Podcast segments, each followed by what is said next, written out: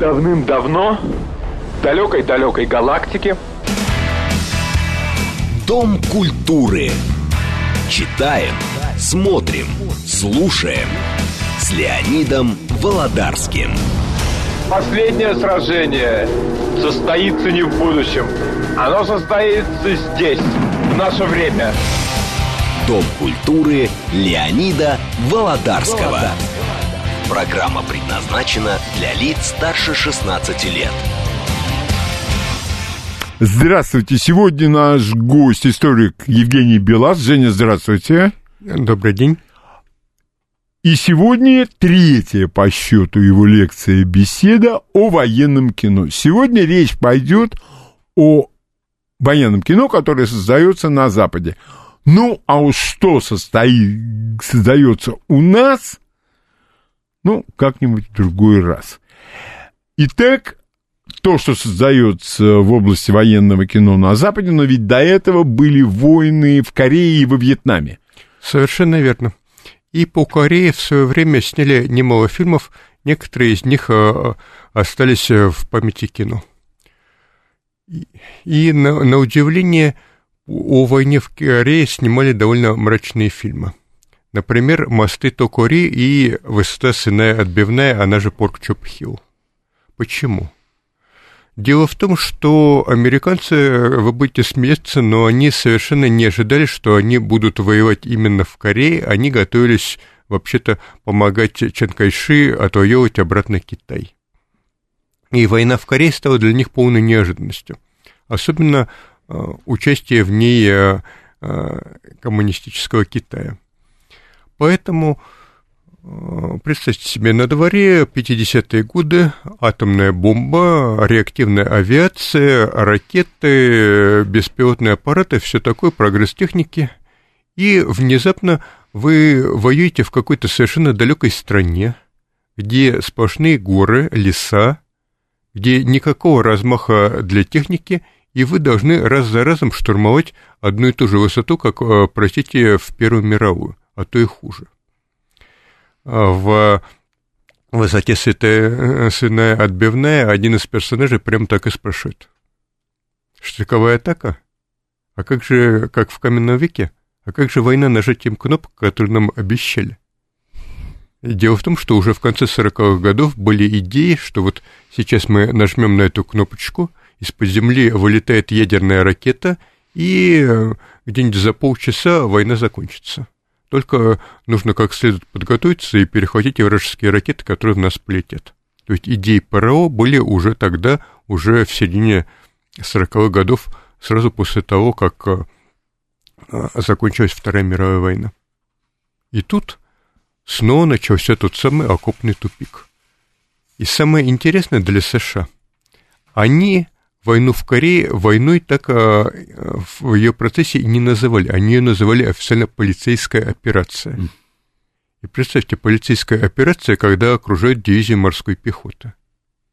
Когда раз за разом в холоде, в снегу приходится либо пробиваться к своим, либо штурмовать гору, которая абсолютно никому не нужна.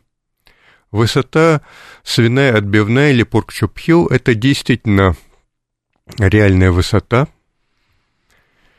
И а, после того, как фронт стабилизировался на 38-й параллели, там, где сейчас проходит неформальная граница между Северной Кореей, КНДР и Южной Кореей, Республика Корей, так вот, с тех пор а, пролегает демилитаризованная зона. Именно поэтому. И поэтому в США снимали крайне мрачные фильмы, но честные о том, что мы должны брать вот эту несчастную высоту, мы не можем потерять лицо на переговорах. Уже который год идут мирные переговоры, на дворе 53-й год. Казалось бы, понятно, что никто в этой войне победить не может. Сначала с севера пошли северные корейцы, почти уже объединили страну. Потом южные корейцы удержались на самом юге страны. Им на помощь э, пришла э, свежая американская армия, масса авиации, флот, нанесли удар во фланг и погнали Северную Корею тотальный разгром. казалось бы, война опять вот-вот закончится. Но тут с севера пришли так называемые китайские добровольцы.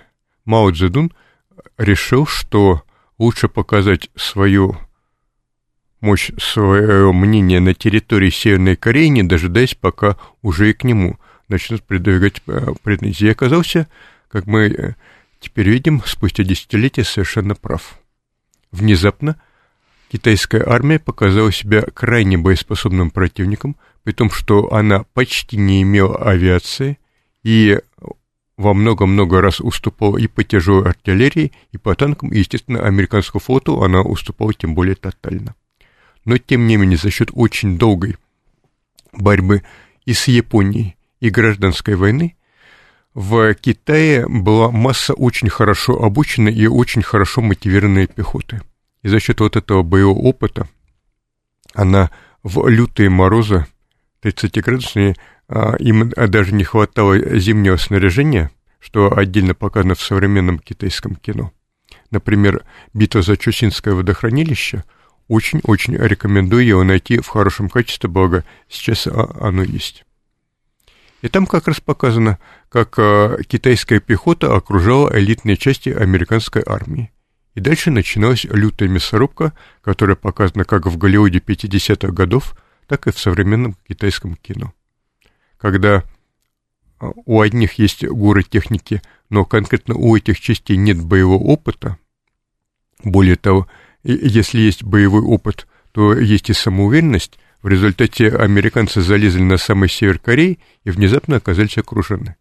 Элитная морская пехота впервые за много лет оказалась окружена на уровне полков и дивизий. Но нашлись талантливые генералы, которые смогли вывести американские войска из, сказать бы, безнадежного положения. В результате фронт, покатавшись туда-сюда, а, застыл на том месте, где сейчас а, проходит неформальная граница между Северной и Южной Кореей, которые до сих пор официально не признают друг друга государственными, просто какие-то мутные личности захватили часть территории нашей страны, но когда-нибудь мы ее все-таки объединим. То есть это девиз «Стоит с другой стороны». Спасибо за исторический экскурс какие фильмы американские вы бы отметили по поводу Корейской войны, чтобы потом какой-то совершить марш-бросок в вьетнамскую тему, а потом уже остановиться да. на современных военных действиях и конфликтах в западном кино? Э, я бы рекомендовал два фильма. Первый — это «Высота свиная отбивная» или «Поркчоп Хилл». Там играет Грегори Пек, один из лучших актеров тогдашнего Голливуда. Начинал он с роли советского партизана в фильме «Дни славы», а здесь играет э, низового офицера, которому надо в очередной раз штурмовать никому не нужную высоту. Но мы не можем уступать, и китайцы готовы умирать за никому не нужную высоту, а мы готовы. И там как раз показано, как в боях за никому не нужную высоту американцы несут совершенно чудовищные потери – там буквально рота за ротой отправляются в мясорубку. Эта высота никому не нужна, но воевать за нее приходится. Угу. И там же раскрыта тема а, вражеской пропаганды, то есть коммунистической. И то, что в армии США служат угнетенные негры. И то, что там служат угнетенные японцы, которых во время войны сажали в концлагеря, это в Голливуде начала 50-х годов раскрыто великолепно. А второй фильм – это «Мосты Токори». Есть группа мостов, которые нужно разбомбить. Они находятся далеко на севере. Вокруг них, конечно, очень сильное ПВО. И если наш самолет, подбитый над сушей, уходит в сторону моря, где свои, летчик выпрыгивает с парашютом, а падает в море, а на дворе зима. Несколько минут, и летчик уже не сможет поднять даже руки. А еще несколько минут, и вылавливать его бесполезно. Все, он умрет. И этот фильм тоже по мотивам реальных событий, по которым а, написали отдельную книгу, к сожалению, она на русский вроде бы до сих пор не переведена, но в сети английский вариант «Массы Токари» найти можно. Остаются вот у меня, да. как у вашего слушателя, риторический вопрос – Наши добровольцы в Корее воевали. Да. Причем воевали отнюдь не бесславно. А почему фильм до сих пор нет? Документальные есть, почему нет художественного фильма другого третьего? А вот это как раз у меня заветная мечта э, соединиться с китайскими и корейскими товарищами, и, может быть, даже с Голливудом, сейчас это, в принципе, вполне возможно, и, наконец-то, снять фильм о наших летчиках и зенитчиках в Корее. А то есть э, некоторые историки, которые до сих пор утверждают, что наши летчики в Корее не воевали. Даже и такое случается. А, даже так, да? Да. Ага. Но это уже, что называется, личные заморочки. А так, да.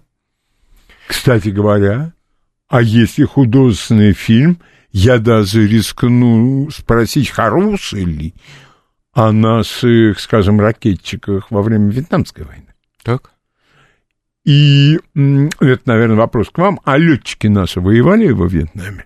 А нет, во Вьетнаме был единственный бой, когда на безоружном спаренном истребителе э, зажало э, нашего инструктора и э, обучаемого вьетнамского летчика группа американских истребителей. Инструктор наш показал высший класс пилотажа, уворачивался, уворачивался от ракет, пока хватало бензина. Дальше они оба катапультировались, поскольку спарка была совершенно безоружна. Но выпустили по ней целую кучу тогдашних управляемых ракет, просто попасть было трудно. Мгм. Спасибо. Да. Спасибо, Евгений. И чем отличается «Мосты Токори»? Он по абсолютно реальной истории, причем кино вышло даже мрачнее, чем в реальности, поскольку о судьбе некоторых сбитых летчиков тогда понятия не имели и предполагали, что они погибли. В ролях лучшие актеры Голливуда, включая Грейс Келли, как э, жена одного из летчиков, великолепные съемки на тогдашних миниатюрках воссоздали весь необходимый пейзаж, и над ним на проволочках пролетали необходимые самолеты. Все отличие от реальности. В реальности это были тяжелые поршневые штурмовики Skyraider. Они поднимали невероятное количество тяжелых бомб и могли их нести далеко. Поршневые штурмовики тогда более-менее прожоривали по топливу. А в кино их заменили на реактивные истребители «Пантера». Они очень красивые, наверное, одни из самых красивых тогдашних самолетов, поэтому в кино их, конечно, выбрали. А так фильм очень показательный. И тогда вот у меня вам вопрос по Вьетнамской войне. Естественно, э, вы свободны в выражении собственного мнения, но ваши рекомендации хотелось бы услышать. О Вьетнамской войне снято очень много фильмов. Я рекомендовал бы прежде всего трилогию Оливера Стоуна, это уже 80-е годы. То есть «Взвод», рожденный 4 июля, и «Небеса и земля». Почему? Потому что Оливер Стоун сам пошел добровольцем во Вьетнам, причем пошел туда дважды, был там ранен. Потому что он великолепный сценарист Голливуда. Он стал известен как сценарист, например, Конана Варвара и э, Лица со шрамом гораздо раньше, чем стал снимать как режиссер. Ну и, наконец, он один из сильнейших режиссеров как художественного и документального кино. Сейчас на русский язык перевели его мемуары. Это крайне интересная книга. Тоже очень советую найти и почитать. Это действительно один из э, самых э, интересных людей в Голливуде, ну и вообще в истории кино. То есть вот этот фильм можно. Более того, во взводе э, Уиллер Стоун э, э, пригласил и договорился с другим интересным человеком. Его зовут Дейл Дай. Это тоже ветеран Вьетнама, морской пехотинец и одновременно журналист-писатель. У него великолепный английский язык письменный. Некоторые его книги я читал, но, к сожалению, они в данном случае не переведены на русский, но в сети их найти можно, и, что называется, стоит выучить английский язык, именно чтобы читать такие великолепные книги. И Дэйв Дэйв пошел в Голливуд именно с тем, чтобы показать, как выглядит настоящий армейский офицер, а не как его изображали раньше, и как вообще выглядит настоящая война. Он собрал актеров на съемках взвода и засунул их в настоящий тренировочный лагерь. То есть э, гонял, всячески э, обзывал и по ночам не давал спать холостой стрельбой над духом. В результате актеры в потрепанной грязной одежде с осунувшимися лицами, не выспавшиеся, пришли как раз в то самое состояние, в котором были настоящие ветераны во время Вьетнамской войны. И с тех пор Дэйл Дэй один из наиболее уважаемых специалистов именно по тому, как надо показать настоящую войну – он технический специалист в массе фильмов, и у Оливера Стоуна. И позже мы будем говорить, надеюсь, «Спасение рядового Райана». И сериалы Band of Brothers, Товарищи по оружию и Тихий океан, он же Пацифик, это тоже он. Это он же, да? Да. И даже недавние фильмы про борьбу с подлодкой Грейхаунд с Томом Хэнксом, это тоже он. То есть Дэйл Дай, он десятки лет работает и обеспечивают э, высший класс именно технической стороны дела.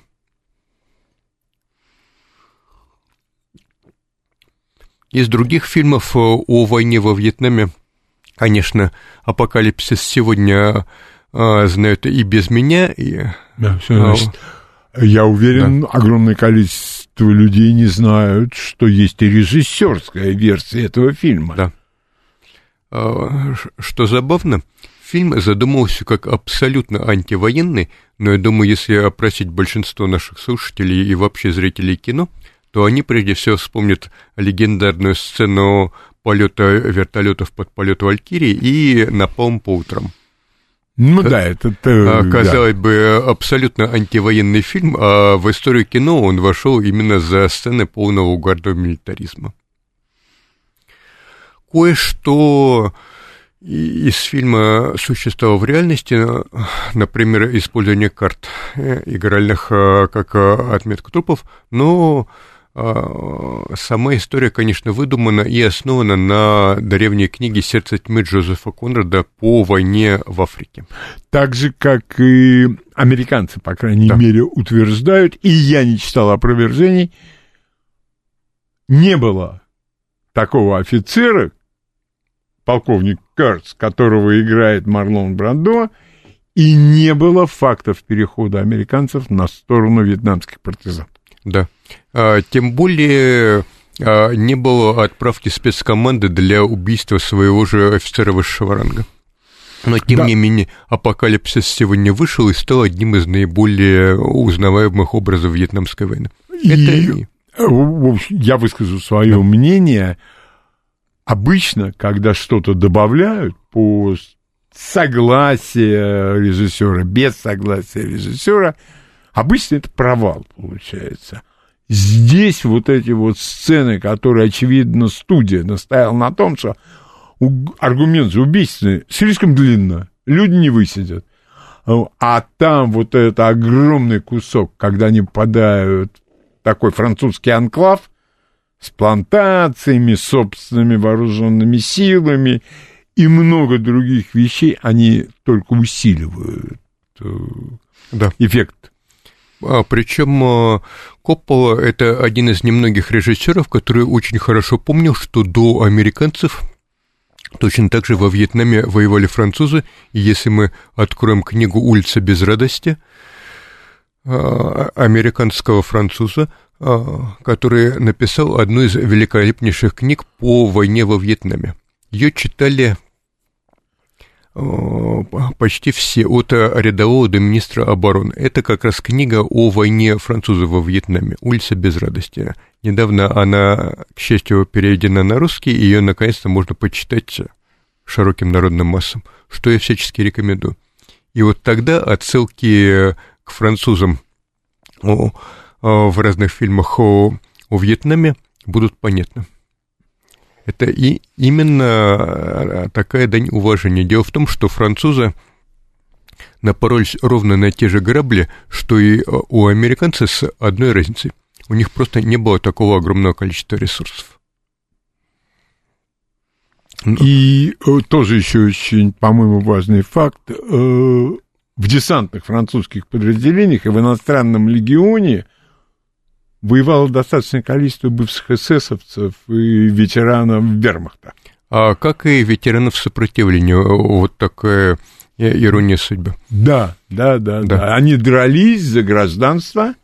И, кстати, часть из них потом привлекалась американцами, по-моему. А, То есть а, американцы, сами того не подозревая, влезли в совершенно чужую войну, когда противник уже получил опыт многолетней борьбы с техникой, с вертолетами, с БТРами, с артиллерией и так далее, и так далее. Причем на этих самых местах. Следующий фильм, который э, я бы посоветовал, это 80-е годы «Высота гамбургер».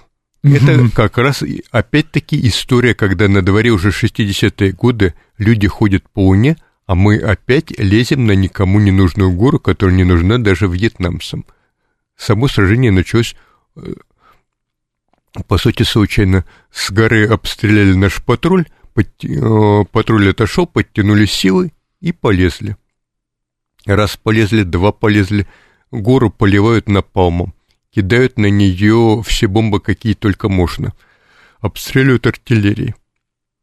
Но дело в том, что по технике 60-х годов вьетнамцы именно за счет многолетнего опыта научились так хорошо маскироваться, что а, раз за разом американские э, солдаты просто а, оказываются в засаде. А потом и по ним часть огня попадает своего же. То, что показано в фильме, это максимально близко к реальным событиям. Еще я бы назвал фильм и книгу «Мы были солдатами». Угу. И фильм, да-да-да, с Мелом Гибсоном. Одна из великолепных его ролей, причем тут именно в тандеме с книгой. Книгу написал командир батальона, который э, одним из первых именно на уровне нескольких батальонов вступил в тяжелый бой с вьетнамцами по полной программе. Когда этого, в общем-то, никто не ожидал, все привыкли, что как только появляется достаточно серьезная сила, особенно американцы, а не южные вьетнамцы, северные вьетнамцы быстренько отступают. А в этот раз они не отступили. Им было как раз интересно посмотреть, что собой представляет элитная американская армия, ее лучшая часть, э, только что переброшенная во Вьетнам. Это тоже морская пехота была там или нет? Нет, э, это была, если я правильно помню, седьмая кавалерийская часть, А. которая готовилась э, ко всяким хитрым э, вертолетным маневрам. Э, в- по-моему, аэромобильные Да, у нас да, это да. переводили как аэромобильная часть. То есть самая новейшая техника, которая вот только-только получена, готовилась к ядерной войне, к прыжкам туда-сюда, чтобы противник не успел накрыть. А вместо этого пришлось воевать во Вьетнаме в грязи и все такое прочее. Ну, Евгений, огромное вам спасибо, что вы не останавливаетесь на э, пропагандистском кино, где пять человек из какой-нибудь спецгруппы громят в пух и прах четыре северо-вьетнамские дивизии и что-нибудь там взрывают, выкрадывают, похищают. Спасибо. И, э, а еще полминуты осталось, может быть, еще какой-нибудь фильм порекомендуете? А, Военные потери Брайана де Пальмы. Он в свое время прошел э, совершенно незамеченным, провалился в прокате, но там играет Майкл Джей Фокс. Угу. А, Сразу после «Назад в будущее» он стал звездой, и это опять-таки по реальным событиям, правда, э, некоторые моменты для фильма изменили. Но это тоже очень тяжелая история. Спасибо. У нас сейчас новости, а после новостей, Евгений, вы продолжите. Читаем, смотрим, слушаем. Дом культуры Леонида Володарского. Сегодня наш гость историк Евгений Белас, и он рассказывает нам о современном западном военном кино. А может быть, для того, чтобы закончить с темой Вьетнамской войны, еще что-нибудь порекомендуете, Евгений? А, Я бы порекомендовал в паре к э, фильму «Мы были солдатами» одноименную книгу. Она, к счастью, переведена на русский, ее можно прочитать, и чем она ценна именно сейчас. Ее написал очень опытный командир батальона, который э, одним из первых вступил в большой бой с вьетнамцами. И там как раз показано, как великолепно оснащенная огромная армия внезапно оказывается беспомощной перед э, какими-то автоматчиками. А почему? Никто не намерялся воевать во Вьетнаме долго. И вот подходит э, срок службы сержанта, офицера, и уже из Вьетнама, когда их э, батальоны перебрасывают во Вьетнам, когда до первых боев уже просто считанные часы, э, из э, очень долго подготовленных сколоченных структур выдергивают самых опытных сержантов и офицеров и говорят, а вам пора домой, все, вы отслужили. А кто на их место? Ну да. И, и там же очень интересный анализ, почему, собственно, американцы проиграли во Вьетнаме. Можно заменить буквально Вьетнам на Ирак и Афганистан, и вы получите все то же самое. Поразительно. Просто поразительно. По Вьетнаму у американцев, что называется, целые библиотеки написаны, великолепных книг э, с разбором каждого сражения, как надо было и э, какие ошибки совершены. Например, одна из э, ошибок, которые будут повторяться и после, это э, быстрая ротация частей. То есть, грубо говоря, ветеран попадает, э, точнее, солдат попадает во Вьетнам, за год становится ветераном, если его не убьют и серьезно не ранят, и все домой. Вы помните, Евгений, апокалипсис э, наших дней? Угу. И действительно подготовленный офицер спецподразделений, который прошел там через массу курсов и так далее, и так далее. И вспомните команду на катере. Да. И опять-таки уже во Вьетнаме э, стало понятно, что всевозможные спецназы, это, конечно, великолепно, у них э, соотношение потерь с противником будет э, великолепно, просто запредельно, но их слишком мало, они не могут быть на каждом метре джунглей. Ну и все. И теперь мы переходим, собственно да. говоря, после вашего вступления к теме современного западного военного кино. А, пожалуй, современное западное военное кино сформировали два фильма. Это «Падение рядового Райна» и... «Спасение». «Спасение Вы рядового Райна» и «Падение черного ястреба». А, Евгений, падение черного ястреба, мне кажется, не очень удачным переводом, потому что какое падение? Моральное падение черного ястреба. Он изменил кому-то свободу. Да, думаю. совсем опустился. Да, совсем опустился просто. Я, черный ястреб, наверное. Да. Давайте Хорошо. для простоты. Спасибо. У нас э, эти фильмы, насколько я помню, конец 90-х, начало нулевых, э, было модно не любить. Поскольку тогда у нас э, и ситуация и в экономике, и вообще в стране была, грубо говоря, не очень, все катилось в тартарары, а тут мы были воспитаны уже на фильмах 90-х годов, когда бравые американские солдаты спасают кого-нибудь то от пришельцев, то бурильщики отправляются на астероид – в общем, э, Америка всех всегда спасает, она э, лучше на планете и так далее, и так далее. Соответственно, э, тень всей этой репутации попала на фильмы, которые, как мы теперь видим, стали классикой и кино вообще, и батального кино. Стивен Спилберг, когда снимал «Спасение рядового Райана», совершенно не думал, что снимает какой-то шедевр. Он снимал фильм ради отца, ветерана Второй мировой войны. Поэтому фильм сравнительно с небольшим бюджетом. Там почти нет э, каких-то огромнейших сцен, за исключением э, тех, которые нарисовали на компьютере.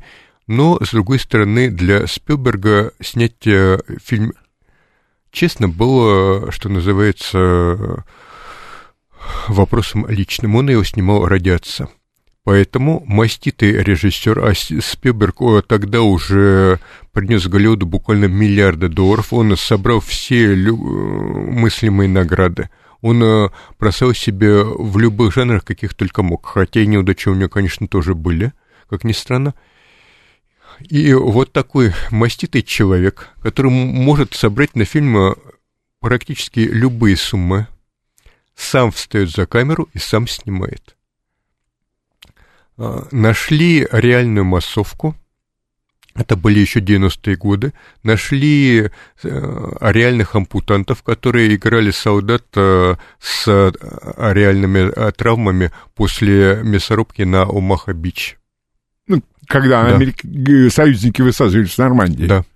Причем, что интересно, я много лет очень любил фильм «Самый длинный день». Угу. Он вышел в начале 60-х годов, и любителям и кино вообще, и военного кино я его всячески рекомендую. Это история выставки в Нормандии, как она есть. Огром... Вы в прошлый раз да, рассказывали именно, именно. об этом. Это фильме. огромнейший эпик. А здесь, по сути, все сконцентрировано на истории конкретно нескольких солдат, которые высаживаются в Нормандии, и мы впервые видим войну их глазами. То есть камеры поставлены очень рядом. И э, я в, только недавно впервые посмотрел «Спасение рядового Райна» не урывками по телевизору, а именно от начала до конца в хорошей копии, на хорошем экране и, главное, в оригинале. И вот тут-то я понял, почему на Западе этот фильм так любят. Дело в том, что Спилберг заморочился и снимал перестрелку реальными боевыми патронами на специальном большом стрельбище, которое просто арендовали и везде наставили микрофонов. И вот это дает совершенно подлинный звук настоящей перестрелки по всему экрану. А, естественно, в плохих копиях или тем более по телевизору в конце 90-х годов мы этого просто не замечали.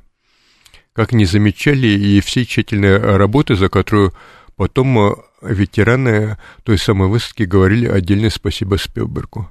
Например, актер Джеймс Духан, которого мы знаем как э, Скотти из сериала «Звездный путь» классический, специально благодарил Спилберга. Да, он показал всю ту мясорубку э, и весь тот бардак, который творился на самом деле. С другой стороны, очень много лет потом, после выхода «Спасения рядового Райана», каждая статья о выставке в Нормандии начиналась примерно так, что вообще-то американцы там выиграли. А, все помнят а, сцену а, с огромным количеством плавающих трупов, но мы не помним предыдущую сцену, где показывается, что несмотря на огромные потери, несмотря на все эти оторванные руки-ноги, несмотря на кровавый прибой, очень сильная сцена, где реально вылили фальшивую кровь десятками литров, несмотря на все это, именно там показано, как э, даже в безнадежной ситуации солдаты идут вперед и, несмотря на потери, за счет своей тренированности сбиваются в стейки, эти стейки объединяются и проламывают в итоге немецкую оборону. И дальше мы видим буквально несколько секунд, пляж-то все-таки взяли – и вот на пляже уже горы техники. И война продолжается дальше. И если посмотреть великолепные сериалы «Товарищи по оружию», он же «Band of Brothers» угу. и «Тихий океан», видно, что у Спилберга а, ему действительно было важно показать Вторую мировую глазами нескольких солдат. Если история а, конкретно рядового Райана выдумана, было несколько братьев Ниланд, а до них э, было несколько братьев Салливан, но конкретно Райана никто так не спасал, и его прототип, э, там все было гораздо проще, никто специальную группу не отправлял, просто связались с капелланом чести, он объяснил ситуацию, и последнего из братьев Ниланд вытащили обратно домой. А позже вернулся и еще один брат, которого посчитали сбитым над Бирмой, а японский плен – ну, э, считались, что он пропал без вести, или в лучшем случае попал к японцам в плен, а, а это считать гарантированной смерть. А он в этом плену Кстати вышел. говоря, а вот, Евгений, фильмы о союзниках в японском плену. И они, я должен сказать, вот то, что я видел, прям как на подбор. И мост через реку Квай, и «Счастливого Рождества, мистер Лоуренс», и «Несломленный». Очень хорошее кино. А, да-да. А, но э, это довольно тяжелые фильмы. Да. И да. отдельное спасибо Спилбергу и Тому Хэнксу, что они э, поставили искусство батального кино на новый уровень. И все теперь, э, ну, не все, очень многие начали снимать именно опираясь на рядового Райна, на его батальные сцены. Если мы посмотрим э, фильм именно целиком, то увидим, что там есть э, финальная сцена, где уже американские солдаты, элита, парашютисты и разведчики уже немцам устраивают такую же мясорубку. У нас э, долго не любили эту сцену, но как так можно не показать в битве за Нормандию, э, не рассказать тема Красной Армии? Простите, а в Нормандии-то Красной Армии как раз и не было. Ну, что делать? Э, для этого э, в Голливуде снимали очень много фильмов, о которых мы говорили в прошлый раз. Да, вы говорили об этом. А, там и тема русских советских союзников раскрыта великолепно. Позже эти фильмы в Голливуде показывать было не принято, но тем не менее они есть. И другой этапный фильм – это история о том, как э, великолепно подготовленный, вышкаленный, вооруженный по последнему слову техники спецназ отправился в какой-то Сомали. И там потерпел очень обидное поражение. Как раз всю тотальной неподготовленности именно к войне нового типа. Американский спецназ был готов уничтожить любого противника, но для этого ему надо было его найти. А здесь одно цепляется за другое. Не будем посылать в город много брони, чтобы не злить местных. Попробуем высадиться на вертолетах. Вертолеты задержались чуть дольше, один из них получил гранатой. Кстати, э, редкий случай, когда в конце 90-х годов кадры, где сбитый вертолет падает, это во многом а, работа реального опытного пилота, который закрутил вертолет как надо. А позже просто чуточку доработали на компьютере. Понятно. А, самое Спасибо. За... Самое забавное при этом, что песок, который создает тучи пыли, а вот это уже компьютерная работа. Настоящий песок э, снять, чтобы он э, давал пыль как надо, было очень трудно. А вот на компьютере это запросто. И многие реальные переговоры были использованы в фильме. И спутниковые фотографии, которые показывают на мониторах, это тоже фотографии реальной операции. Правда, ее несколько пригладили, и а, благодаря этому а, Ридли Скотт получил от армии США огромную кучу натуральной техники, и вертолеты, и броневики. Я боюсь да. даже, Евгений, когда там в сценах, когда они собираются идти а, в город, Да-да. у них и стрелковое оружие, и вот все эти разгрузки, ботинки и все остальное, это подлинное? А, частично а, то, что я твердо знаю, то, что э, актеры проходили э, специальные курсы обучения, причем не просто спецназа, а конкретного спецназа, который они отыгрывали. Кто-то дельту, кто-то рейнджеров, кто-то так далее. Некоторых э, участников операции в фильме не показали, и по киношным соображениям трудно переживать за огромную толпу народа, а лучше переживать за нескольких человек, которые, с которыми ты за два часа как бы сближаешься. появления фильма, это я у американцев да. читал, говорилось, что там рейнджеры 75-й полк и Дельта. И еще А там еще да. был спецназ ВМФ, котики да, так да. называемые. Но это только благодаря фильму было сочтено там что можно признать этот факт. Э, и отдельно почти не, не показана ООНовская бронетехника, которая, собственно, всю эту компанию в итоге и вытаскивала, и причем тоже понесла потери убитыми. А у них там еще очень мне понравилось. Возникает вопрос, ребята, а кто вас туда послал? А чей высший приказ вы выполняете? И, кстати говоря, вот этот генерал, который планирует, командует операцией, Гаррисон, он же ведь такой настоящий вояка из Техаса, но когда ты видишь, какие он отдает приказы и куда все это заходит, в конце концов, mm. тут вот появляются разные сомнения. Э, и вот в этом э, «Черный ястреб» фильм поистине пророческий. Он вышел на рубеже 2001-2002 года, когда как раз и пошли сплошные войны с террором.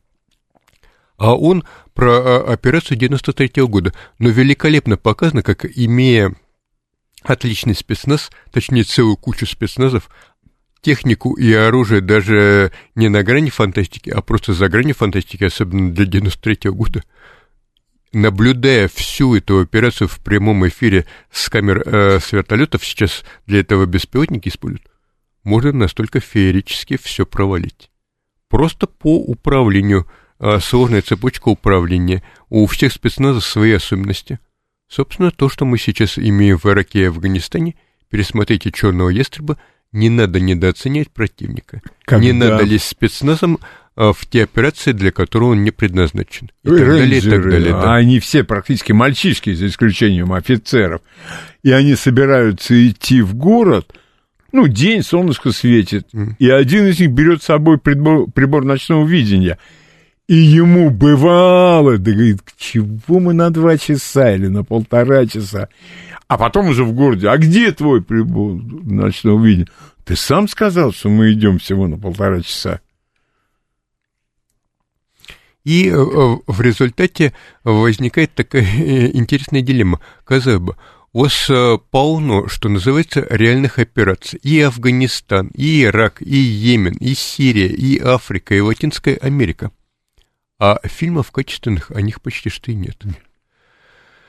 А, как... Э, кстати, да. Евгений, извините, а как и нет фильма об операции «Орлиный коготь», когда они опозорились э, в это мнение специалистов, то есть я э, не квалифицирован, чтобы давать такие а. определения. В Иране, когда они да, да, заложников да. шли вызволять в Тегеране, окончилось все это глобальным провалом.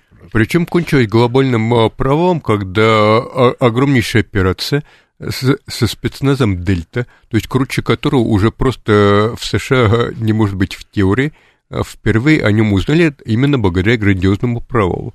А всего-то при тренировках не учли, что песок там, где тренируются к взлету посадку вертолеты, не тот, который э, на месте выбранной посадки. Как раз те самые тучи песка поднялись, и вертолеты с самолетом-заправщиком немного столкнулись, куча трупов элитного спецназа, остальным пришлось бросить товарищей и быстро убегать. Причем там самолет-заправщик столкнулся да -да -да. с вертолетом.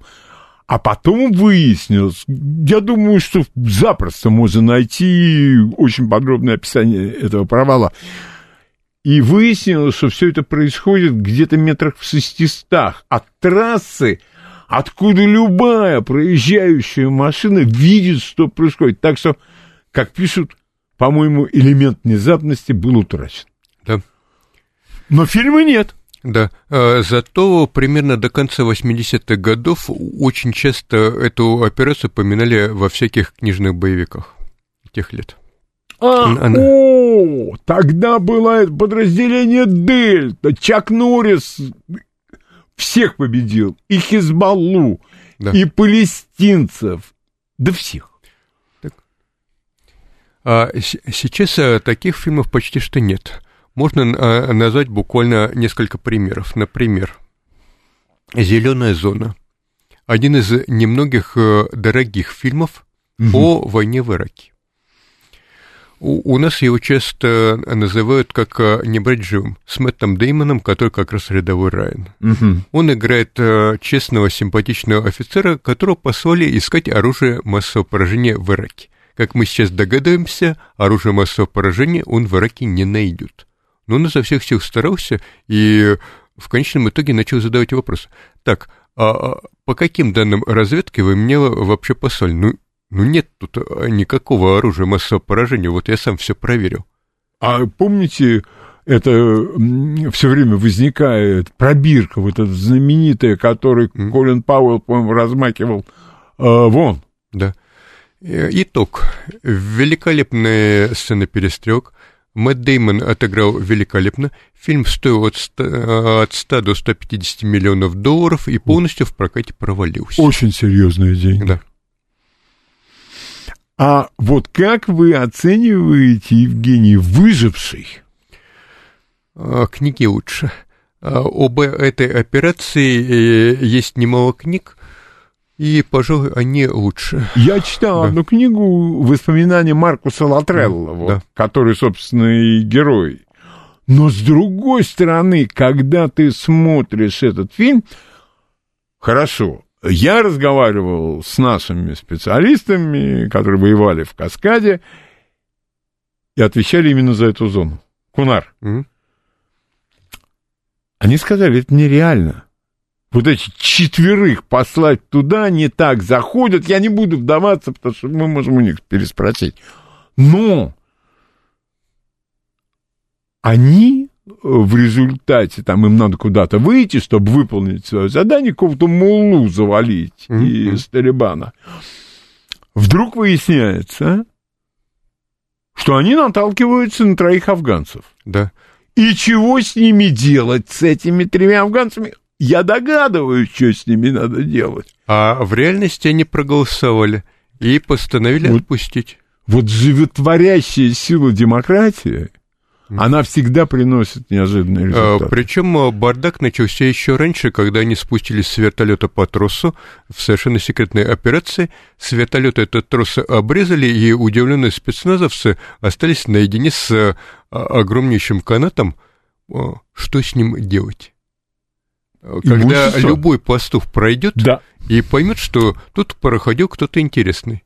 В результате очень быстро на группу элитнейших а, морских котиков а, вышли местные боевики, причем по подсчетам американского же журналиста, если занять господствующие высоты, то соотношение сил могло быть, ну, грубо говоря, человек 20 против четверых. Этого более чем достаточно при всей элитной подготовке и при всем реально супероружии морских котиков. Мгм. В результате уцелел только один, а, после чего в процессе спасательной операции был сбит еще и вертолет с огромным количеством других морских Э, котиков. Да, э, послали 18 человек личного состава, а плюс к этому еще был экипаж вертолета, и они в него влепили ракету из РПГ.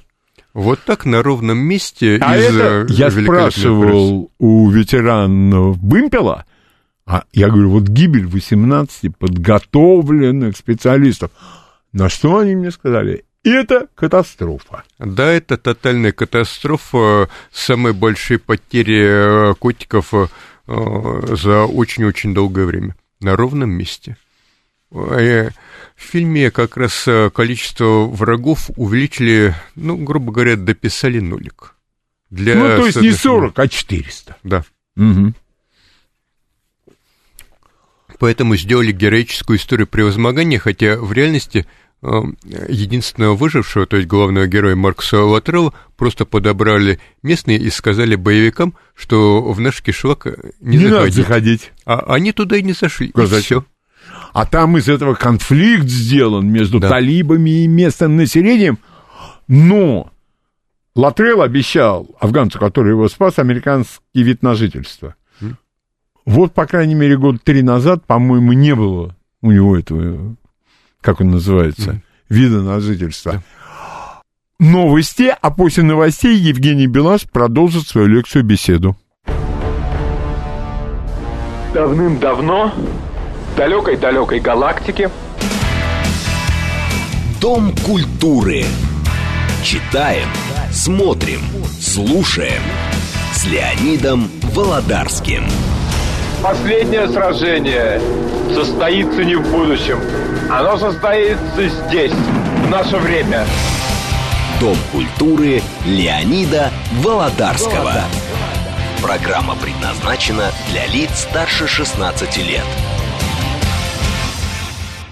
Наш гость, историк Евгений Белаш, продолжает свою лекцию-беседу о современном состоянии западного военного кино. И поразительно, что э, тот Голливуд, который мы знаем, помним, и многие даже из нас его немножко любят, он уже закончился. То есть сейчас о военном кино по э, разным причинам снимают э, только немногие авторы и снимают свое кино, как они его видят. Почему? Во-первых, э, э, войны в Ираке и в Афганистане это президент Буш, то есть республиканец, а Голливуд преимущественно поддерживает демократов. Поэтому уже а, при а, президенте Буше был полнейший антагонизм. В том числе вышел даже фильм Адама Маккея «Власть вице» про вице-президента Дикачини, который с точки зрения Адама Маккея просто исчадие сатаны. Фильм великолепно снят, с блестящими актерскими работами, но, положа руку на сердце, он уже очень односторонний. То есть, да, Дик Чейни, он, конечно, не святой, но делать из него прямо такое исчадие ада, ну, я уважаю политическую позицию Маккея, а там много чего интересного, но в ряде случаев он все-таки перегибает. И поэтому при, э, вся машина Голливуда прокручивается в холостую. А, то есть а, они бы и, и рады снять про героизм а, кого-то, но тогда получается, что они прославляют политику республиканцев. Поэтому, получается, у нас есть Линд Иствуд, который снимает американского снайпера. Mm. Это история реального снайпера Криса Кайла. Я читал его меморы, и редкий случай, когда человеку совершенно не сопереживаешь, то есть главному герою этих меморов. Это вот натуральная машина смерти, как э, показывали американскую военщину в классической советской да, пропаганде. И он сам так говорит. Да. И, собственно, вот его финал показателен, когда а, легендарного героя войны застрелил другой такой же поехавший на войне психопат, причем застрелил посредине США и на стрельбище. А, но есть и э, фильмы, которые могут понравиться нашей аудитории. А, например, документальный фильм «Рестрепа». Это просто история взвода, который сидит посреди Афганистана. И там как раз наглядно показано, как, имея подготовленные кадры, имея отличное оружие и так далее, американцы войну потихоньку проигрывают. Когда им даже воду приходится доставлять вертолетами, поскольку по дорогам уже слишком опасно. А методы э, борьбы с э, блокпостами были отработаны еще во Вьетнаме во времена э, нахождения там французов. То есть закладываем мины на дорогах, имитируем атаки на 10 блокпостов одновременно, а атакуем 11. В результате американцы а, раз за разом попадают в самые неприятные ситуации при огромнейшей мощи экономики, при невероятной мощи армии, при технике за гранью фантастики. Регулярно оказывается, что вот этот блокпост вы просто не успели достроить окончательно. А зачем? Из Афганистана мы вот-вот победим, вот-вот mm-hmm. уходим, перемещаем части с места на место, в результате они не успевают набрать конкретного опыта в конкретной долине, они не умеют общаться с местным населением. По этому поводу я бы рекомендовал великолепную книгу «Зеленого берета и мормона». А, книга называется «Рыбомолот 6». Она на русский переведена, и я ее всячески рекомендую. Это именно как зеленые береты в самом начале э, эпопеи в Афганистане работали с местным населением.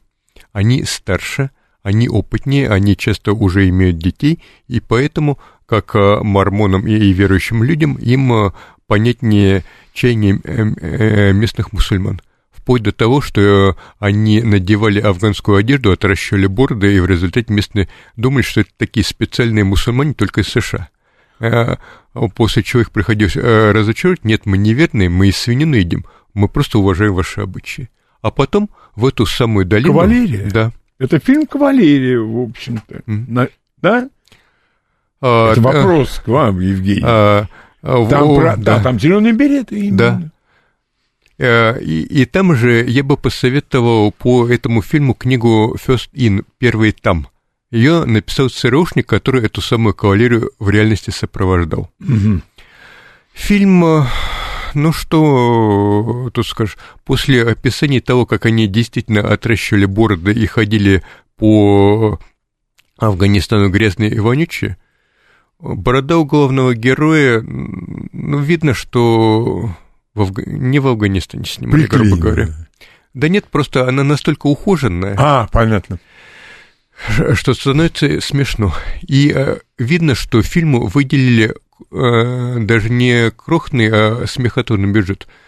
это опять-таки характерно для фильмов о современных войнах, за редким исключением. 35-40 миллионов долларов. Не сумма на сегодняшний То есть день. сейчас хороший, крепкий голливудский фильм – это 200-300 миллионов долларов. А что такое хороший, крепкий голливудский фильм? Это фильмы о франшизах. Да, это Марвел. А, да, это в первую DC. очередь Марвел, когда мы можем снимать десятки фильмов взаимосвязанных о героях, потом, скажем, о, о лучшем друге Бэтмена, а дяде Человека-паука, а тете Человека-паука – это те фильмы, которые нам гарантируют зрителя, которые нам гарантируют прокат, которые нам гарантируют очень большие деньги, сотни миллионов, а то и пару миллиардов. Фильм о войне в Афганистане нам таких денег не гарантирует, за редким исключением. Скажем, э, фильм Кэтрин Бигелоу «Повелитель бури», э, который у нас так перевели, он стоил всего 15 миллионов и чуть было не отправился сразу на видео. Потом он попал в ограниченный прокат, набрал все мыслимые премии, но в прокате собрал где-то 45 миллионов. М. Это совершенно смешные деньги при всем таланте Кэтрин Бигелоу, который действительно уважаемый режиссер, и который позже снимет хороший крепкий фильм «Цель номер один» о том, как э, много лет не могли убить Бен Ладена. да, потому фильм- что искали не там, где надо. Да, когда фильм э, начали уже снимать, Бен Ладена все-таки убили. И тут... Причем э, да, вовремя, да. когда надо. грубо говоря, когда у очередного президента назревали Выборы. перевыборы. Понятно. У Буша э, война с Ираком случилась, когда надо, у Обамы, когда надо, случилось убийство Бен Ладена. Я бы продолжил. Да и башни-близнецы, конечно, иногда создается впечатление, что тоже случились, когда надо было. А, Ну или просто показатели бардака. А, Состояние спецслужб при Билли Клинтоне, который, в общем-то, и обеспечил своему преемнику, в кавычках, такой чудовищный бардак, когда у вас э, небоскребы в стране рушатся, это все пошло оттуда. Как раз и в фильме, и в книге First In, э, первый тут, и в книге «Убить Бен Ладена» о первых неудачных попытках убить Бен Ладен, написанную реальным зеленым, э, вру, а, написанную реальным участником группы «Дельта». Сейчас он у- у- недавно умер от рака, поэтому его личность э, наконец-то смогли установить, что да, это тот самый, который писал под псевдонимом. И там как раз очень показательно состояние бардака, когда куча элитнейших гениальных спецназов с опытом работы еще в 80-е годы, а то и в том самом Сомали, который черный ястреб, но все у чудовищной бюрократии, чудовищной секретности, они с огромным трудом взаимодействуют, а когда взаимодействуют друг с другом, начинается лебедь, рак и щука, когда в одной и той же операции и Дельта, и рейнджеры, и морпехи, и авианаводчики, и, конечно, ЦРУ, и местные части, а, грубо говоря, племенное ополчение каждого конкретного полевого командира в каждой долине. Неудивительно, что Бен от них в итоге просто сбежал. Причем сбежал, когда мы не можем обидеть Пакистан, поэтому мы не будем минировать горные перевалы. Мы не будем вводить войска э, с территории Пакистана, чтобы перекрыть Бен Ладену отход. Итог немного предсказуем. Зато там прекрасный кадр, вы Да. помните, в цели номер один, когда им нужна какая-то информация, телефон человека им нужен. Да. И в Объединенных Арабских Эмиратах ночью открывают магазин дорогущих машин, и за 400 тысяч долларов этому кувейцу покупают Ламборгини. Э, Или да, другой эпизод. Выходят э, они на связь с человеком, который вроде бы что-то знает. Представляется, здравствуйте, мы такие-то из США. Аллах Акбар, бум, Да? подорвались. Да? Да, и потом там история, я о ней читал книгу, она отражена. Когда они там через орданца, врача вышли, ну все, вот еще чуть-чуть. Но вот этот иорданец, он, конечно, любит Америку, он хочет сотрудничать. И собирают семь оперативников ЦРУ, не последних совсем. Он приезжает в хост в Афганистан на базу, подъезжает к ним, и бум, и Да. все семеро отправляются наверх туда. А, то есть даже по документальным меморам заметно тотальное незнание обстановки э, в Афганистане, поскольку все спецслужбы после победы в холодной войне распустили. Тотальное неумение работать с местным населением, хотя, казалось бы, после Вьетнама вы написали целые библиотеки об этом. И вот снова и снова. Э, И третье, то, что Голливуд э, изменился. Если в конце 90-х, начале нулевых он мог и умел и хотел рисковать, поскольку не соберем в кино, а соберем свое на DVD, то сейчас классические киностудии Голливуда, они снимают только одно – огромные длинные франшизы, а, в основном по комиксам. Или «Форсаж». Тоже там, где прокат гарантирован, там, где мы можем вложить в фильм 300 миллионов, но он соберет миллиард. Поэтому практически вымерли э, те голливудские жанры, которые мы любим. Вымерли классические боевики 80-х. Вымерли классические продюсеры, которые сами находили сценаристов, собирали средства. И- Или как Джоэль Силлер, они снимают кино. а, Джоэль Силлер – это человек, который дал нам смертельное оружие, а, крепкого орешка, команда э, и целый ряд других фильмов. Он, по сути, создал половину жанра боевика 80-х, который мы знаем. Сейчас- Он до сих пор снимает кино, но оно уже никому не нужно. А, Эти фильмы давно устарели. Поэтому мы почти не имеем мелодрам, мы почти не имеем комедии за исключением политической сатиры. Вот, кстати говоря, вот сейчас вы сказали, Евгений, я вспомнил, практически исчезла разговорная комедия. Да, она где, очень опасная. Да, какие-то смешные положения, но остроумные диалоги, великолепные реплики, шутки. А я думаю, нынешнему поколению, которое несет деньги в кассу, им тяжело это воспринимать. Э, э, Совершенно верно. Тяжеловато. Более того, что оно не гарантирует немедленной и большой отдачи. Конечно. А, Поэтому возникает а, парадоксальная ситуация. Огромнейшие киностудии штампуют э, комиксы, которые в 60-е годы считались совершенно низким жанром для телевидения, а телевидение собирает огромные деньги а, на проекты авторского кино того же Мартина Скорсезе, как ирландец. То есть все перевернулось с ног на голову. И тут э, я очень могу посоветовать книгу «Битва за прокат». Это новейшая книга именно потому, как кончился тот Голливуд, который мы любим, и начался совершенно другой.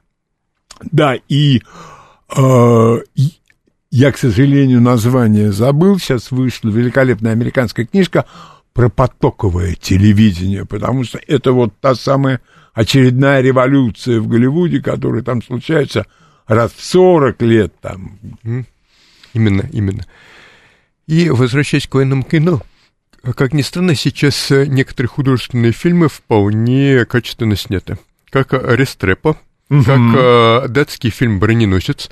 Правда, он, э, что называется, «Уберите ваших детей от наших голубых экранов». Там многие сцены э, действительно откровенные и сняты так, что их бы даже в современном э, Голливуде не одобрили бы. А Как- сюжет? Сюжет тоже группа датских военных гусаров отправляется в Афганистан на полгода. У них великолепнейшая техника и прицелы, и дистанционно наводимые турели, как в «Чужих» у Кэмерона, и бронежилеты. Да, но они ездят по полям мирных афганцев. От этого вас мирный афганский народ будет очень любить, да? Да, это да. И, и вот так шаг за шагом показывается, как по всем тем граблям, которые были разложены еще во Вьетнаме, снова они наступают. Собственно, финал-то мы теперь знаем, фильм 2010 года. И там как раз показано, как э, датчане и подрываются на фугасах. Мгм. И расстреливают на камеру талибов, причем позже э, их начинают дергать в трибунал, а докажите, что вы расстреляли не раненых и так далее, и так далее. Как ни странно, не- несколько комедий э, вполне хороши о войне. То есть э, войны в Ираке и Афганистане, они настолько лютый хаос и бардак, что да, о них э, получаются великолепные комедии. Как А нап- великолепная комедия была ведь эм, полевой армейский хирургический госпиталь. Да. Это 71 год, по-моему. Потом сняли О, сериал Именно, именно о, о Корее О Корее. во времена Вьетнама, да. И очень и смешно. да. Э, Итак, по комедиям. Мгм. Виски танго фокстрот. Это история реальной журналистки, написанная по ее меморам. Э, Ей, ей студия поставила задачу. Отправляйся-ка ты, дамочка, в Афганистан.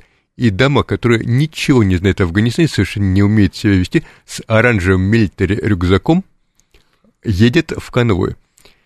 Надо было видеть сцену, когда на нее товарищ сержант смотрит, говорит, что с оранжевым рюкзаком вы в моем конвой не поедете. А, Мне, простите, лю- э, жизни моих людей, дорогие. А что же мне делать? Ну и швыряет скотч. И так она проходит в школу а, молодого бойца и во всем этом бардаке а, действительно становится крутой журналисткой.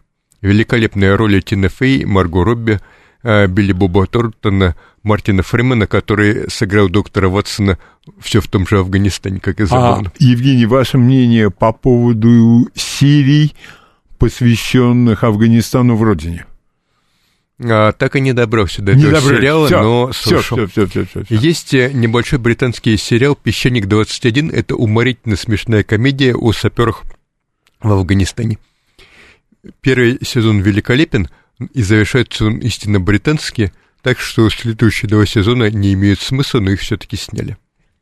По отзывам э, смотревших, правильно, я их не стал смотреть, но первый сезон действительно великолепен. Есть еще британский же сериал «Оккупация» о том, как э, во время боев в Ираке один из э, британских бойцов совершил подвиг, спас действительно девочку, стал э, героем прессы, а позже вернулся и увидел всю ту коррупцию, которая творится в освобожденном Ираке, где наличность, то есть э, наличные деньги развозят даже не мешками, а контейнерами. Э, Еще есть хороший сериал, уже не комедийный, «Поколение убийц», он же Generation Kill. Великолепный. Можно его посмотреть, и опять-таки в пару я советую э, мемуары одного из офицеров, который там засветился. Сыграл ее, конечно, актер, а книга называется «Морпехи». Написал ее Натаниэль Фик, и там как раз именно показана, опять-таки, война с точки зрения не просто солдата, таких мемуаров много, а война с точки зрения офицера. И там как раз показано, зачем нужна дичайшая муштра, чтобы люди привыкали быть в состоянии стресса, их реальная война меньше пугала. Там отдельно показано, как буквально вдалбливается в командира взвода. Вот это твои люди, посмотри. Вот они лежат убитые в кавычках на учении. Это твое решение, ты его принял, и вот посмотри на цену. А в реальном бою вот эти люди, которые сейчас встают, они будут мертвы. Именно поэтому понятно, почему морпехи а, в Ираке, в Афганистане постоянно попадают во всякие неприятные ситуации. Их задача стремительно высадиться у черта на рогах, захватить плацдарм и держать его зубами и ногтями, как это было во всех предыдущих войнах. А тут они высаживаются посреди, по сути, мирного города. Ну да, как экспедиционный корпус. И главная задача любого офицера – это вернуть своих бойцов любой ценой живыми. Выполнить задачу боевую – это уже следующая задача. Ну, а мирные люди, ну, не повезло им. Да, да. И именно поэтому регулярно а, возникают трагические ситуации, и в сериале они очень наглядно показаны, когда сидят опытные морпехи, разведчики, смотрят на деревню, вроде бы там врагов не отмечено, они а, долго, не торопясь, прикидывают, торопиться им некуда, как бы нам эту деревню аккуратно так обойти, проветрить, и тут прилетает бомбардировщик, бум, нету этой деревни. И они квадратными глазами смотрят, а мы тогда зачем нужны? А что мы тут вообще делаем? И вот эта вот э, неуверенность, то, что, собственно, а почему так много хороших фильмов о Великой Отечественной вой- э, войне? Почему о Второй мировой войне так много хороших фильмов? Потому что их создатели понимали, почему мы сражаемся. Тот самый документальный сериал Фрэнк Капра, который я советовал в прошлый раз. Вы советовали в прошлый раз. А, к сожалению, забыл название этого фильма. Брэд Питт играет командующего Машина союзами- войны. Машина, во- военная машина. а, он э, спецназовец. Да, причем это э, реальный прототип Да, это э, который э, фамилия. командует э, э, всем э, корпусом в В Афганистане. Афганистане. Ну он вот- не может понять весь фильм, зачем его туда посылают и что он там должен делать. Потому что одни ему говорят одно, другие другое. А, Кстати, фильм получил кардинально противоположные оценки. Я вот «Машину войны» так и не могу понять, а что же вы хотели сказать своим произведением, говоря словами советских критиков? То ли Брэд Питт гениально сыграл э, тупого солдафона, то ли он, наоборот, э, не вжился в роль реального боевого ветерана, очень опытно умного, думающего командира, у которого за плечами целая библиотека книжек, но который не может э, донести свои идеи ни до кого. Он пытается объяснить солдатам, сейчас не надо, не надо вам стрелять во все подряд. Вы этим только создаете все больше и больше часов врагов. Так по войну не выиграем. Солдаты смотрят на этого генерала как на идиота. Мужик, ты что, нам сейчас запретил стрелять? А что мы тогда тут делаем? А когда он беседует с этим президентом Карзаем, ну это... Да. Если вы хотите, если вы хотите э, э, абстрактного юмора, он там есть. Но опять-таки э, настолько неуважительно показывать э, местных афганцев, а потом э, надеяться, что они вас полюбят. И шикарная сцена, когда Обама объявляет о, сроках вывода американских войск будущих, и Брэд Питт в ярости орёт, «Э, да этот придурок только что объявил Талибану, сколько времени им нужно продержаться. Хорошее кино, очень хорошее кино, вот эта военная машина. А, Но машин половина войны. зрителей от него в восторге, а половина яростно ругается, особенно те, кто был в Афганистане, а их выставили такими идиотами. Мгм. И вот такая вот э, неровность, когда вроде бы и есть фильмы, но мы, э, точнее Голливуд, э, никак не может на- нащупать, а что же мы снимаем о современных войнах. И вот так 20 лет они то, то снимают, то нет. А, кстати говоря, э, про то, что творится в Голливуде, Черный ястреб, они же ведь оставили два трупа после себя, своих сослуживцев. Несмотря на то, что генерал в фильме говорит, выходят все. Мгм. Сомалийцы их привязали к грузовикам, таскали по всему Магадиша, но в конце э, концов американцы все это выкупили. Ридли Скотт это в фильме отснял, ему было сказано, что лучше этого не делать в Пентагоне. И когда студия поняла, что в будущий раз технику не дадут, Да. все сделали как А, а- а технику им дали сэкономить буквально десятки миллионов Да. долларов. То есть Да. либо одно, либо другое. Евгений, вы будете не против в последнем получать сегодняшней программе ответить на вопрос слушателей. С радостью. Новости на радиостанции «Говорит Москва». Читаем, смотрим, слушаем. Дом культуры Леонида Володарского. Итак, в этом получасе э, наш сегодняшний гость, историк э, Евгений Белаш, ответит на ваши вопросы. Пожалуйста, ваши вопросы Евгению. Здравствуйте. Здравствуйте. Э, Я хотел бы вот вашему гостю, Евгений меня зовут, э, задать вопрос. А вы, вот наверное- С Брэдом... Но вы звоните с этой Алло. целью. Вы звоните с целью задать вопрос. Зачем нам это объяснять? Пожалуйста. э, Вот фильм «Ярость» с Брэдом Питтом вот в 2014 году вышел. Вот про него просто упомянули. Спасибо. фильм- Да. Его мнение, да, по А, поводу да, этого это фильма? хороший Да, да, фильм. да. Это Спасибо. как раз один из последних фильмов авторского военного кино. Но, к сожалению, не слишком удачный в прокате. Самое интересное, это второй э, вообще фильм э, в зарубежном кино, где используется натуральный тигр. Э, Историю саму у нас часто считали нереальной, но посмотрите на Оди Мерфи, который действительно отбился в одиночку от немцев. Более того, он не просто отбился, он отбился от немцев, стоя с пулеметом на горячей самоходке. При этом остался в живых. В, в отличие от э, героя Брэда Питта. Но э, вы считаете, что ярость это вполне себе. Это хорошие, крепкие военные фильмы с, э, опять-таки, подготовкой актеров по старым стандартам. Правда, mm-hmm. Дэйв, насколько я помню, там не участвовал. Но да, а, актеров действительно а, загнали в места без душа, без качественной еды. А, Шая Лабаф вообще заморочился до такой степени, что сам наносил себе на лицо порез ага. и даже, кажется, зуб удалил для полной аутентичности. Вот к чему приводит любовь к искусству. Да. Да. Пожалуйста, ваш вопрос Евгению. Здравствуйте. Здравствуйте. Э, вы знаете, хотелось бы вот спросить о следующем. Вы э, говорили о фильме, где Брэд Питт играет генерала. Да. Да, а, да ну, он называется э, «Машина войны» в русском угу, переводе. Угу. Да-да. Но вот не хотелось бы, так сказать, э, приумножать чернуху, но вот учитывая ту шизофрению, которая во внутренней Э, во внутренней политике, во внешней политике США.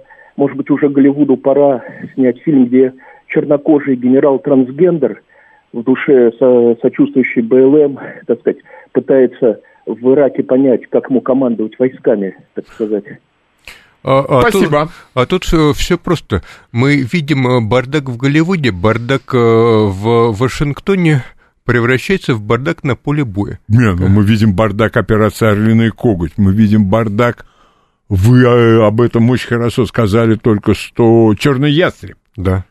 А сейчас мы видим просто феерический бардак, о котором даже и э, кино-то, по сути, не получается толком снять. Мы имеем э, несколько хороших комедий, мы имеем несколько авторских фильмов, как фильмы Кэтрин Бигеллоу и Клинта Иствуда, и, и по сути, все. Ваш вопрос Евгению. Здравствуйте. Да, здравствуйте, спасибо за передачу. Ну, я буквально два слова. Никита Михалков, Михалков, э, ну, много лет назад, тогда, когда вышел этот фильм «Спасти рядового Райана», он сказал, ну, я бы мог бы снять такую картину. Не мог в России, бы. говорит, никто не, в нее не поверит, что не это мог бы. у нас было на самом деле, и вопрос закрылся сам собой. Я хотел бы вас спросить, есть ли у вас что-нибудь э, по Западной Украине, ведь бои продолжались там в 60-х годов, не, не, не, не, не, и практически вот Все, вопрос. Спасибо. Э, буквально вопрос, вопрос э, по поводу фильма. Э, там фильмы какие-то, ну, их ловят, но на самом деле я посмотрел в архиве, там буквально каждый день погибало по 10 э, милиционеров, солдат НКВД и прочее, и погибло в три раза больше народу за эти 10 Все понятно, лет, что за архив? У нас за так, все, спасибо большое. год. Большое спасибо. А, значит, а я изложу другую версию от профессионалов что все было закончено в 1952 году или чуть раньше, а дальше начались агентурные игры бесконечные. А кого-то оставили на разживу. И вылавливание одиночек уже. Вот, вот. А здесь до 60-го года бои. Боже мой.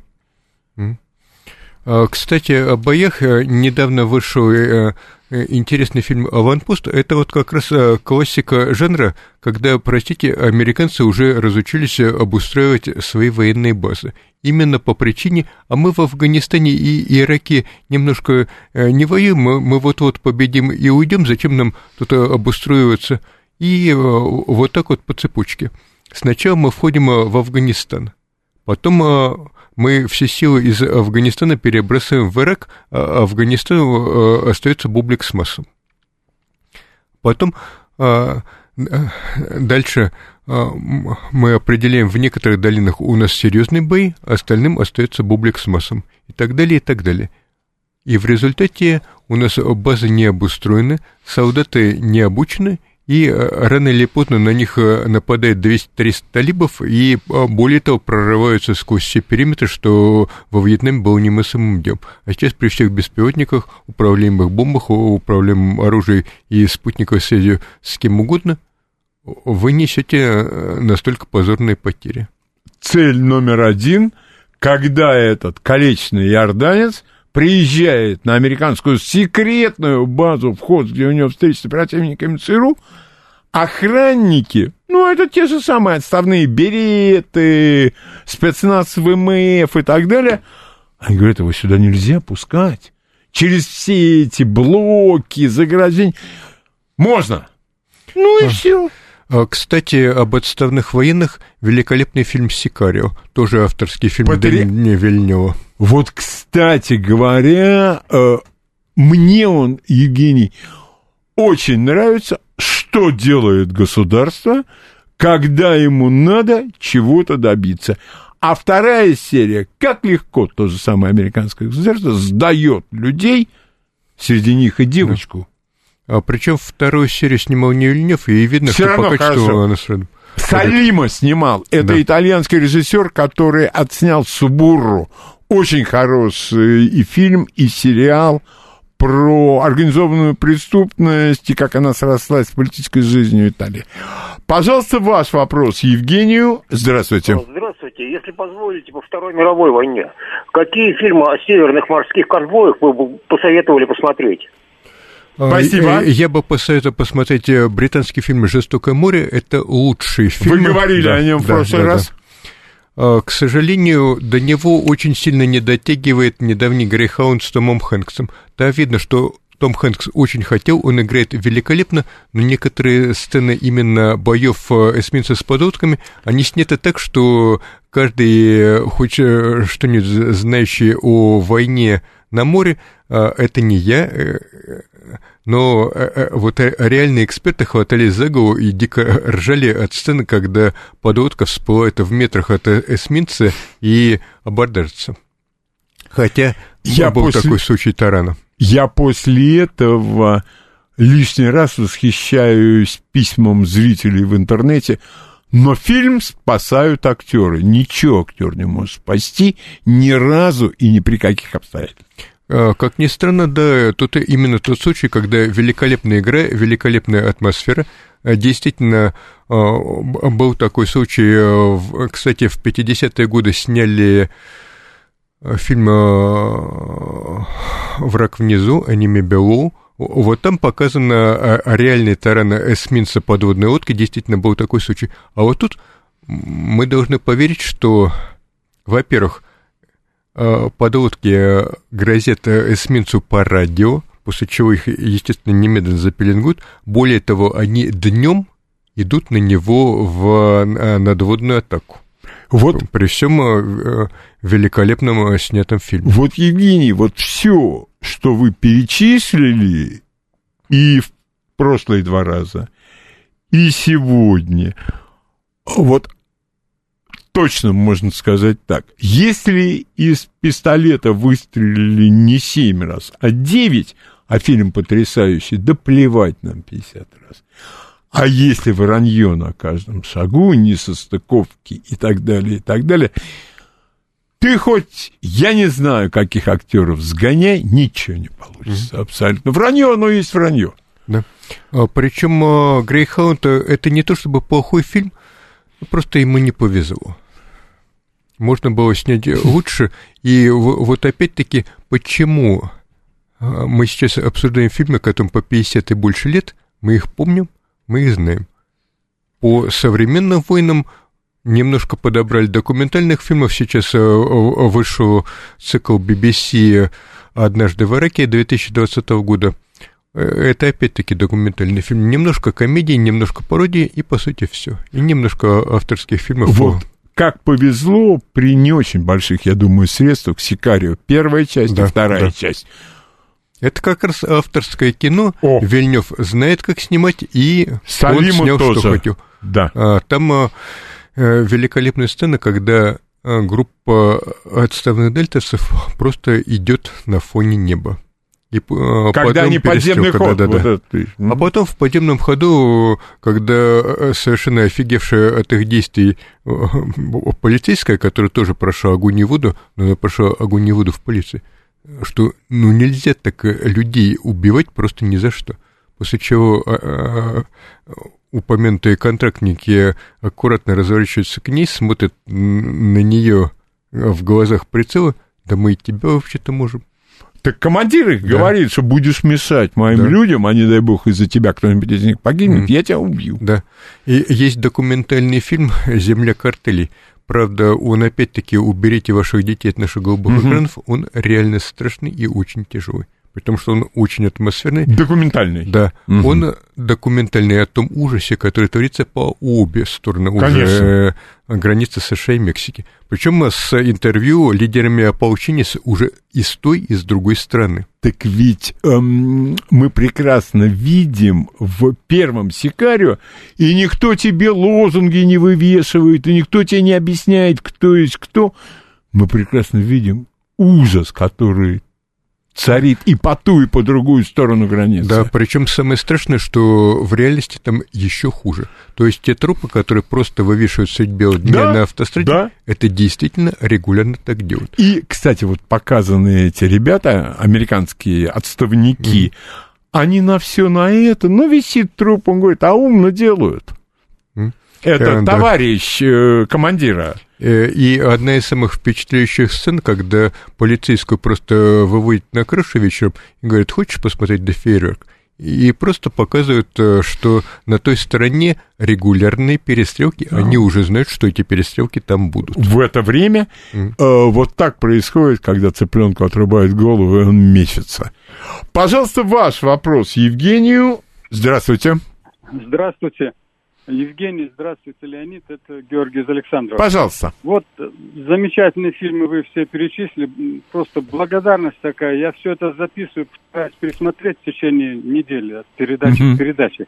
Но вот вы все серьезные фильмы, действительно очень серьезные. А вот я помню, смотрел когда-то фильм, комедию «Мистер Питкин в тылу врага». Классика, вот подобные- классика.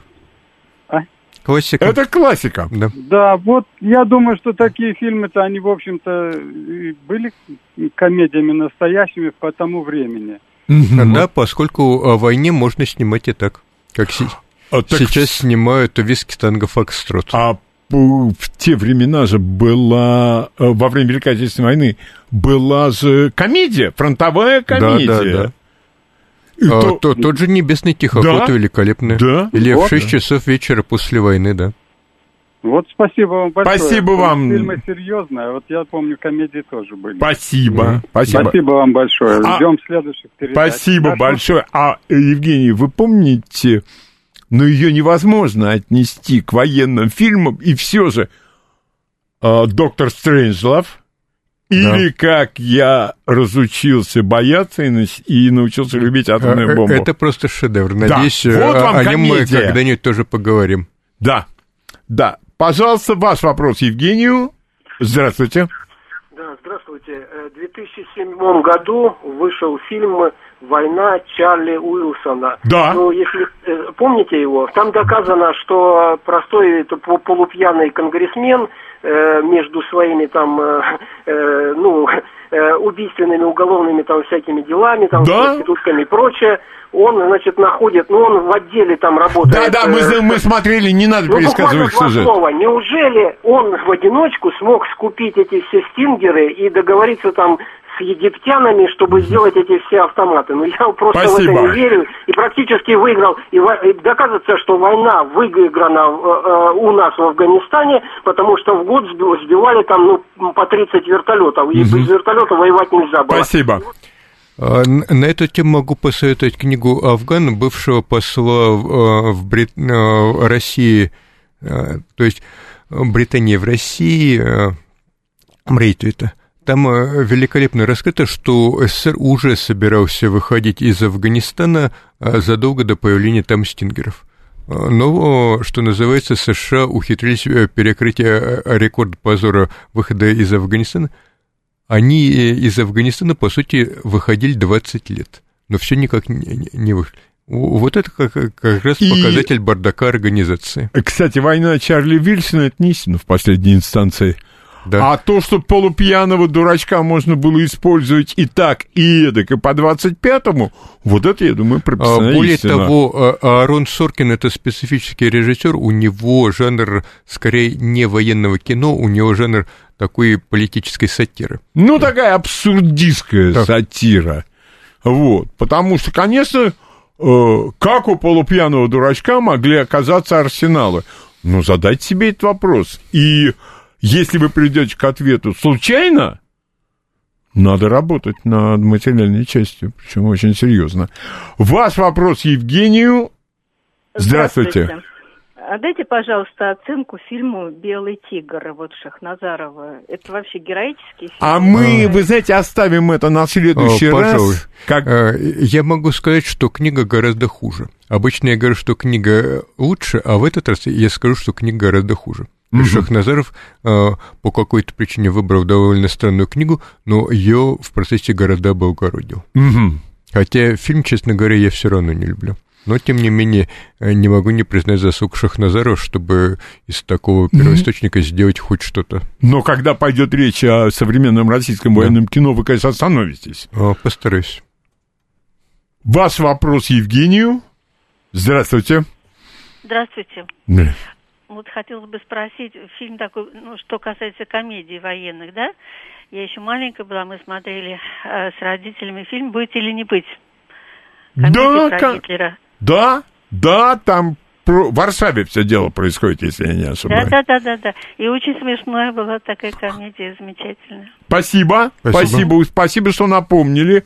Вот у меня действительно, как и был еще ремейк после этого, потому что это совсем старый был фильм. А теперь вот это очень хорошая была антивоенная, в смысле антифашистская Мгм. комедия. Пожалуйста, ваш вопрос Евгению. Здравствуйте. Здравствуйте.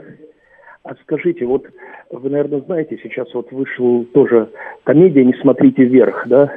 Там... об- Да, да, да. Да-да, вот такого э, типа. А как вы думаете, а возможно ли, чтобы сегодня какой-нибудь независимый режиссер, Оливер Стоун или другой, снял бы фильм вот, э, ну вот про э, нынешний, скажем там, э, Байден, там, его сынок, Хан. Все эти Вот в этом как раз и Спасибо. проблема. Э, В дичайшем перекусе Голливуда от э, Вашингтона. Э, Голливуд — это практически э, все демократические сторонники. Да.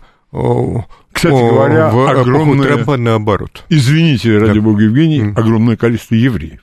И это, Это тоже, как да. социологический факт, извините, ничего Ну да. больше.